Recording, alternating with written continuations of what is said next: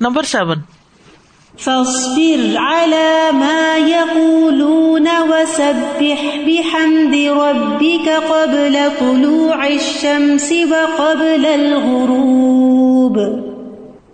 امرہ بما یستعین به علی الصبر. اللہ تعالیٰ نے آپ کو حکم دیا کہ صبر پر کس چیز سے مدد لیں؟ صبر کرنے پر کیسے مدد لیں؟ وہ ہوا تصبیح بحمد ربی ہی قبل طلوع الشمس و قبل غروبها۔ اور وہ ہے اپنے رب کی حمد کے ساتھ تصبیح کرنا۔ طلوع شمس سے پہلے اور غروب شمس سے پہلے۔ وہ بل رات کے وقت بھی وہ ادبار سجود اور سجدوں کے بعد بھی، نماز کے بعد بھی۔ السؤال مل امور المعینت الصبری صبر پر کون سی چیزیں مددگار ہوتی کتنا خوبصورت جواب ہے اس میں۔ ہم کہتے ہیں نا کہ کوئی حادثہ ہو، کوئی کچھ تکلیف ہو، کوئی غم ہو، صبر نہیں آتا، صبر نہیں آتا۔ کیوں نہیں آتا؟ نہ ڈھنگ سے نماز پڑھتے اور نہ ہی کوئی ذکر کرتے ہیں۔ صبر ایسی تھوڑی آئے گا۔ صبر لانے کے لیے بھی تو آپ کو کوئی محنت کرنی پڑے گی نا۔ اور وہ تصبیح ہے اور نماز ہے۔ وسطین ہوں بصبری وسلات نمبر ایٹ فاصبر على ما يقولون وسبح بحمد ربك قبل طلوع الشمس وقبل الغروب ومن الليل فسبحه وأدبار السجود. فاصبر على ما يقولون. من الذم لك والتكذيب بما جئت به. فصبر علامہ یقول جو وہ کہتے ہیں، اس پر صبر کیجیے کیا کہتے ہیں؟ منت ضم لکا، آپ کی مذمت میں جو کچھ کہتے ہیں۔ وہ تقوی بھی تبھی اور اس چیز کو جٹلا کر جو آپ لے کر آئے ہیں یعنی جو کتاب آپ لائے ہیں، اس کو جٹلاتے ہیں۔ وشتغل انہم آپ ان کو نظر انداز کریں۔ ولہ بتا اتی رب کا اور اپنے رب کی اطاعت کی طرف توجہ کریں۔ اشتغلہ کا مطلب مشغول ہونا۔ ان ہوم یعنی ان کو اگنور کر دیں، ان سے ہٹ کے اور اپنے کاموں میں لگے اپنے کام سے کام رکھے ان کو چھوڑے ولہ بتا آتی ربی کا اور اپنے رب کی اطاعت میں لگ جائیں۔ وہ تصبیح ہی اول نہاری و آخر اور اس کی تصبیح کریں دن کے شروع اور آخر میں۔ وفی اوقات اللی و ادبار سلاد رات کے اوقات میں اور نمازوں کے بعد بھی۔ کتنا ضروری ہے نا نماز کے بعد بیٹھ کے تصبیح کرنا۔ اور کتنا بڑا اجر ہے۔ کتنا بڑا اجر ہے۔ لیکن کم ہے اس پر عمل کرنے والے۔ ہم اس کو ضروری نہیں سمجھتے نا۔ بعض اوقات ہم اپنی زندگی میں نا چھوٹے چھوٹے اعمال سے غفلت برت رہے ہوتے ہیں، جن کے نتائج بڑے سنگین ہوتے ہیں۔ پھر کہیں اور اس کا نقصان ہو رہا ہوتا ہے۔ اس میں ہم وقت ضائع کر رہے ہوتے ہیں۔ جی بعض دفعہ ہم کرنا بھی چاہتے ہیں، لیکن شیطان نا ہمارے ارد گرد والوں کو ایسے بہکاتا ہے کہ اسی ٹائم ہی ہمیں اٹھواتے ہیں وہ چاہے ہم کتنا دھیان لگا کے ہاں۔ بیٹھے کہ نہیں سب کام کر کے بیٹھے پھر بھی کوئی نہ کوئی آواز پڑ جاتی۔ ان ذکر اللہ تعالی مسلم نفسی کیونکہ اللہ کا ذکر دل کو تسلی دیتا ہے۔ کیونکہ ان کی خبر مرفو ہوتی ہے نا۔ لنفسی مونس لہا اس کو سکون عطا کرتا ہے انس دیتا ہے۔ محون الصبری صبر کو آسان کر دیتا ہے۔ سوال مل حکمت من المر بالتسبیح بعد باد المر کیا حکمت ہے تسبیح کا حکم دینے میں، صبر کا حکم دینے کے بعد؟ کیا حکمت ہے؟ کیونکہ ذکر تسلی دینے والی چیز ہے، سکون دینے والی، صبر آسان کرنے والی۔ نمبر نائن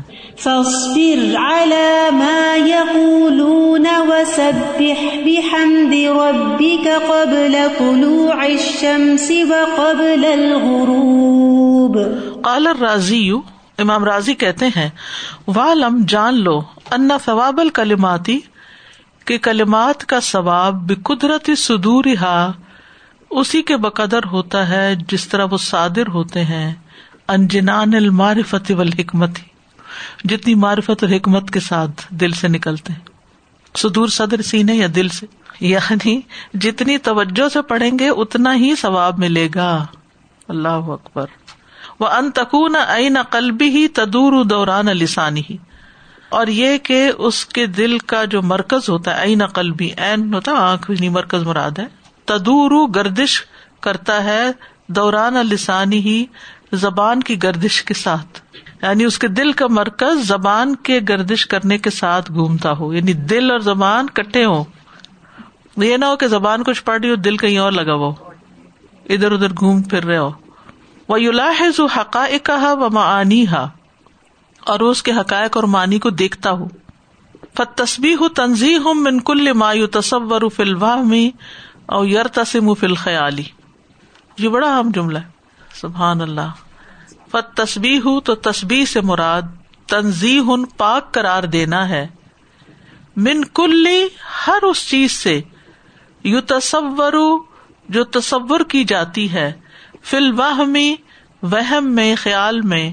او یر تسم یا وہ منقش ہوتی ہے، رسم بنتی ہے۔ فل خیالی، خیال میں یعنی جس کی خیال میں تصویر بنتی ہے۔ مثال۔ کل ہم نے پڑھا تھا، یوم نقول علی جہنم حلم تلاتی و تقول حلم مزید؟ اور اس کی وضاحت میں حدیث پڑی تھی کہ اللہ سبحان و تعالیٰ اپنا قدم اس پہ رکھ دے گا۔ جب یہ حدیث ہم پڑھتے ہیں یا سنتے ہیں، تو آپ کے دماغ میں کوئی پکچر بنتی ہے؟ جی بنتی ہے نا؟ چاہے جتنا مرضی کنٹرول کرے۔ اس وقت اس کو مائنس کیا کرے کہ یہ اللہ تعالیٰ نہیں ہے۔ یعنی اللہ تعالیٰ ہمارے خیال سے ماورا ہے۔ لا ادری کو ابسار نگاہیں اس کو نہیں دیکھ سکتی مطلب یہ کہ خیال میں بھی نہیں آ سکتا نا۔ تو جو ہم خیال میں اس کو لاتے ہیں، وہ اس کی شان میں کمی کرتے ہیں۔ تو اس سے اللہ تعالیٰ کو پاک کرار دینا چاہیے کہ اللہ اس سے بلند تر ہے۔ یہ جو میں اللہ کا ہاتھ اور اللہ کے پاؤں اور ان باتوں کو سوچ کے اپنے دماغ میں شکل بنائی ہوئی ہے اللہ تعالیٰ کی۔ جب ہم بچپن سے ہی دماغ میں ہر ایک کے ایک ایک شکل بنی ہوئی ہے، جس طرح جس طرح ماں باپ نے پہچان کرائی اللہ تعالیٰ کی یا پورٹری کیا ایک طرح سے، تو وہ ہم جب بھی اللہ کا نام لیتے ہیں یا سوچتے ہیں تو پھر کچھ نہ کچھ دماغ میں آنے لگ جاتا ہے نا۔ ان خیالوں کو نکالنا بھی ضروری ہے۔ نکال تو ہم نہیں سکتے، وہ تو اچانک ہی آ جاتے ہیں، تو اس سے تنظیم یعنی پاک کرار دینا کہ یہ اللہ تعالیٰ نہیں ہے، یہ بہت ضروری ہے۔ انسانی شکل آ جاتی ہے نا۔ سر، آپ نا آن لائن جیسے ٹیچرز ہوتی ہیں یا کسی کی آواز سن رہے ہوتے ہیں آپ نے اس بندے کو دیکھا نہیں ہوتا۔ اور آپ اس کی شیپ اور شکل اور جس طرح کا آپ سوچ رہے ہیں یقین کریں آج تک ویسی کبھی نہیں نکلی کہ آواز کے ساتھ ویسا بندہ نکل آیا ہو۔ اکثر یہ ہوتا ہے کہ وہ آپ کی آواز سے اکثر کچھ اور ہی نکلتا یا کہیں آپ نے جانا ہوتا ہے نا کسی اور جگہ۔ بالکل۔ تو آپ پہلے سے سوچتے ہیں جیسے مجھے بہت ٹریولنگ کرنی ہوتی تھی کسی شہر میں جانا تو میں اس شہر کا نا ایک نقشہ میرے دماغ میں ہوتا تھا۔ جب اترتے تھے تو چائنا جیسے میں گئی تو وہ جو کتابوں میں پڑھا ہوا تھا اور چین چلے وہ وہ تو کچھ اور ہی تھا۔ کئی سکسٹیز میں وہ شاید کتاب لکھی گئی تھی۔ اس وقت کا چائنا کہاں اور آج کا چائنا کہاں؟ تو وہ بالکل ہی کچھ اور نکلا۔ وہ سارے ہی خیالات چکنا چور ہو گئے۔ تو یہ قدرتی سی بات ہے۔ تو ایسے ہی ہم اللہ سبحان و تعالیٰ کے بارے میں جو خیال دل میں ڈال لیتے ہیں اس سے توبہ کرنی چاہیے اور اس کو نکال دینا چاہیے اور منزہ ہے، پاک ہے اس سے۔ اچھا اچھا جب ہم نور کی بھی بات کرتے ہیں تو یہ پھر لائٹ آنے لگتی ہے نا۔ کہیں یعنی جو بھی کہتے ہیں، کچھ نہ کچھ آ جاتا ہے۔ تو اس وقت اس کو مائنس کر کے کہا کریں، اللہ اس سے بہت اوپر ہے۔ تبارک او ین تبھی فی الحواسی۔ یا جو حواس میں شامل ہو سکتا ہے۔ او یا دور فی الحواجس۔ یا خیالات میں گردش کر سکتا ہے۔ ولحمد یکشف انل منتی وسن اسنا و ان المتفر بن امی ولحمد اور ساتھ حمد کیوں لگائی گئی؟ سب بے حمد رب کا یکشف یہ کھولتی ہے یا ظاہر کرتی ہے انل منتی احسان کو وسن اس بنانے والے کی کاریگری کو وہ ان المتفر بن امی اور یہ کہ وہ نعمتیں دینے میں اکیلا ہے. اصل مل مقصود تصبیح تصبیح کرنے کا مقصد کیا ہے؟ کہ اللہ تعالیٰ کو اپنے خیالات کے اندر جو چیز ہے یا حواس میں ہے اس سے بھی پاک کرار دیا جائے اور اس کے احسان کو مانا جائے حمد کر کے۔ Number ten.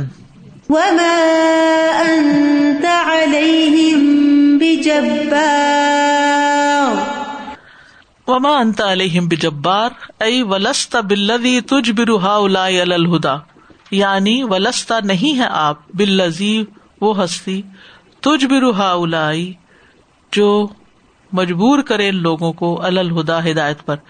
یعنی آپ کو انہیں ہدایت پر مجبور نہیں کرنا۔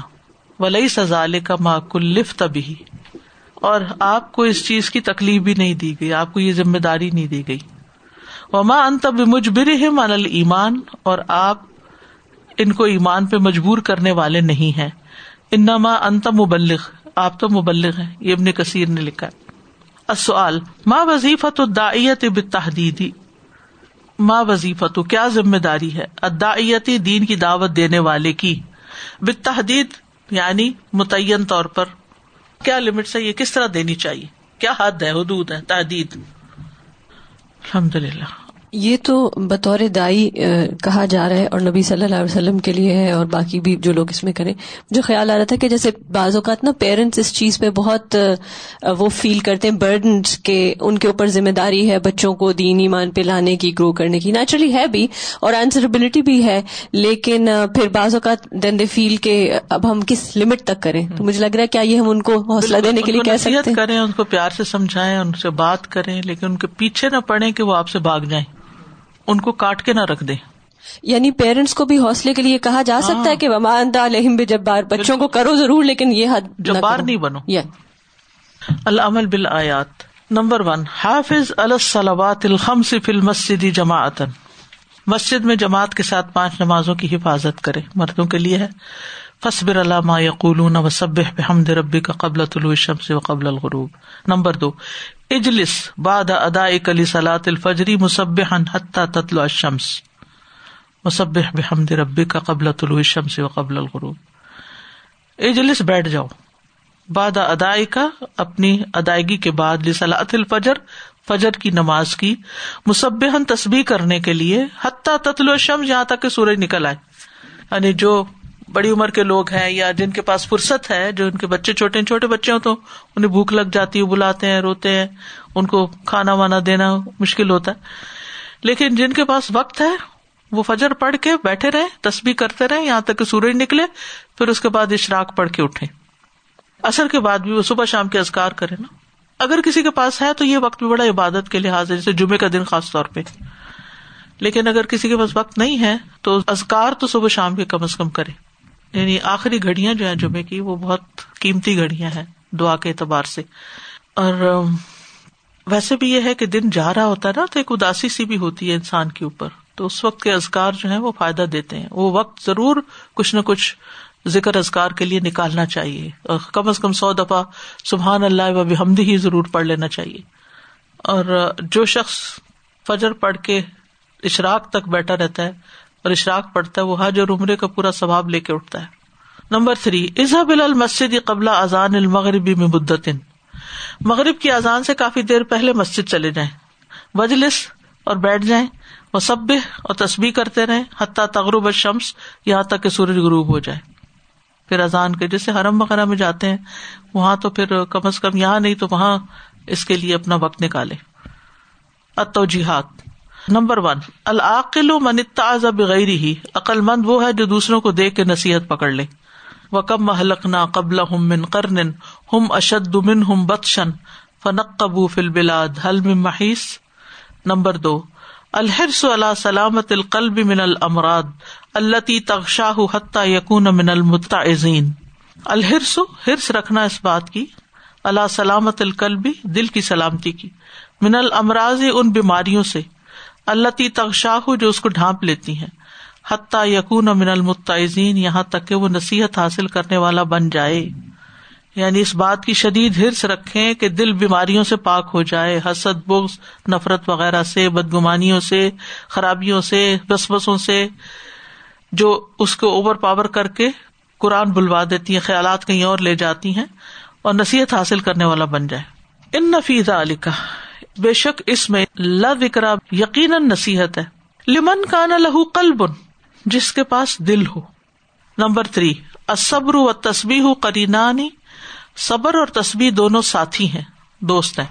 فہر صلاح اتصاف بہما بس ان دونوں کے ساتھ جڑنے کی رغبت کرے یعنی ان دونوں کو اختیار کرے بس بنائے اپنا۔ فصبر علامہ یقول و سب بحمد ربی کا قبل طلوع الشمس و قبل الغروب۔